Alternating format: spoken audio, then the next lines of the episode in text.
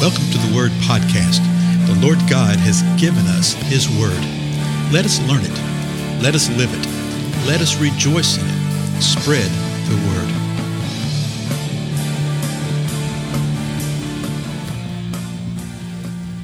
Blessings, everybody. This is Dale.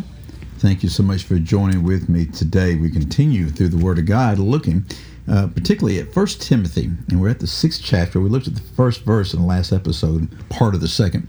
So let's just back up and read that first verse again. It says this All who are under the yoke as slaves are to regard their own masters as worthy of all honor, so that the name of God and our doctrine will not be spoken against what was happening in the early church and what happens in the true church today is that people are being saved from all areas of society. From the lowest of the slaves to the highest of the kings, people are saved. We're in different places in life, but salvation wise, we're all one body.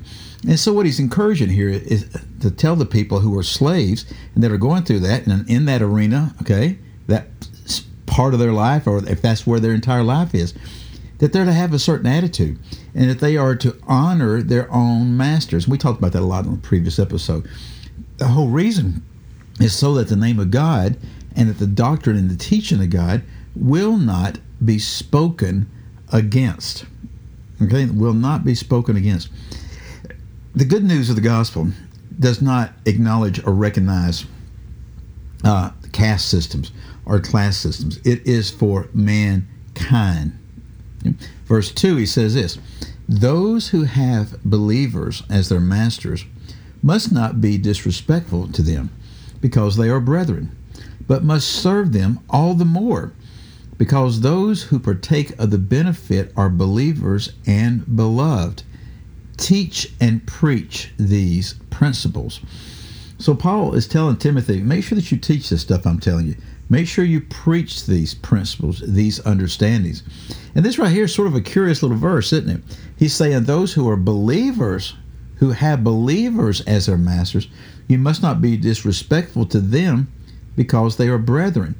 The idea is this that too often someone is a true believer who is the master, the boss, the foreman, the owner, whatever it may be.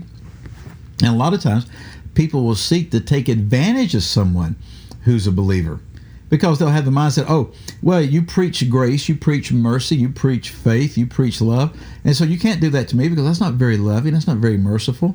You can't correct me, you can't fire me. They take advantage of the situation. We expect that from the world. The Spirit is telling us through Paul right here, we as believers definitely don't do that. Okay? In other words, don't take advantage of the fact that you are brethren. Okay? If you have a working relationship, and your boss is a strong believer and you're a strong believer, then don't take advantage of your boss because you are one in the body. And he actually says it. He says, What you really, he said, but you must serve them all the more. We should be even more driven uh, to serve someone, our boss, the master, whoever it may be, to serve them all the more because we are of the same body, because we've partaken of the benefits because we are believers, because we are, as it says in verse 2, beloved. Because we are the beloved. But I tell you what, folks, so many within the body of Christ, and these are people who are true believers. Okay, they're true believers. They take advantage of the faith of one another.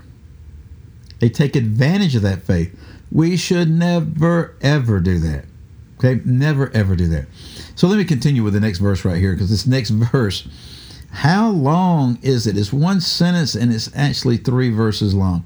I highly suspect we will not cover it all today. Paul continues, verse 3, 1 Timothy 6.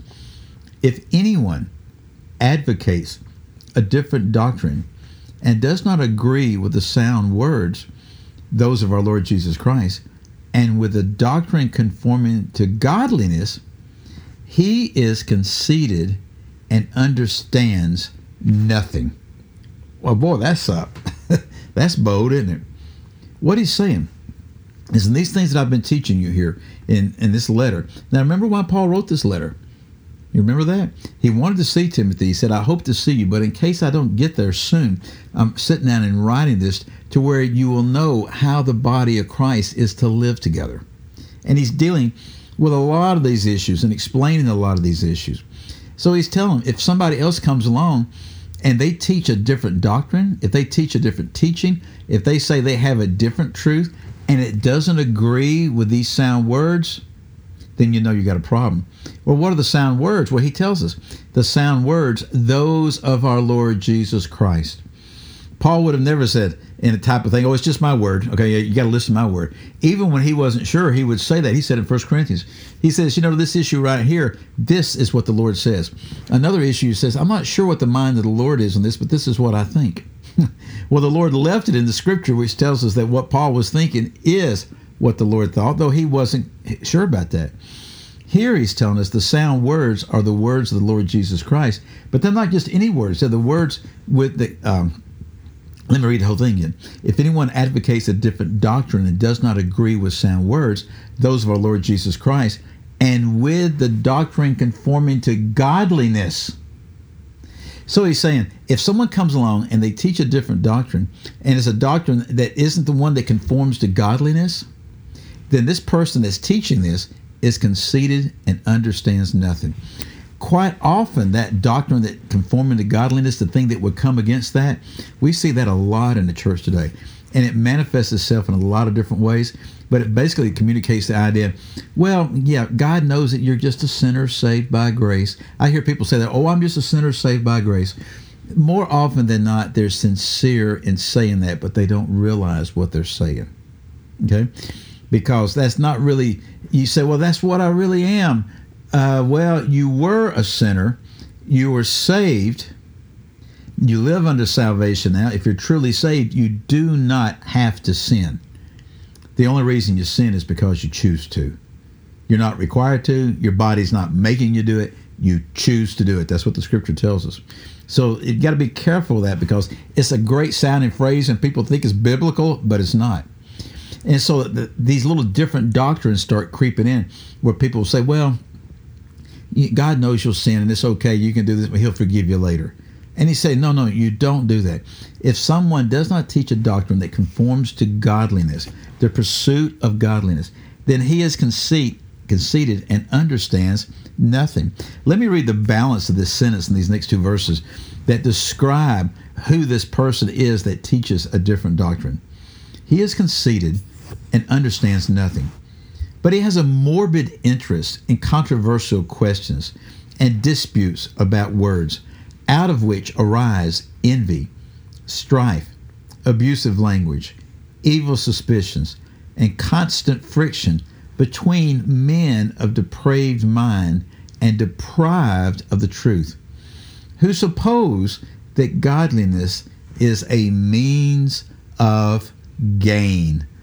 Oh my man, I know so many situations like this where the people they teach a different doctrine, and the bottom line with a diff, different doctrine is that they suppose that godliness is a means of gain. That this godly life and this life where everybody views you as being godly and you look so good and everybody thinks you're so wonderful, the only reason you're even pretending to act that way is because it's a means of gain, a means of monetary gain a means of relational gain, a means of power gain. You see what the bottom line is with it? I tell you what, my time's up. Next time we'll come back and we'll look at this in closer detail as to what's being said right here. Paul is warning us watch out for people that teach a different doctrine like this, that don't have a doctrine conforming to godliness. Again, I'm Dale. I'll see you again the next time. Goodbye.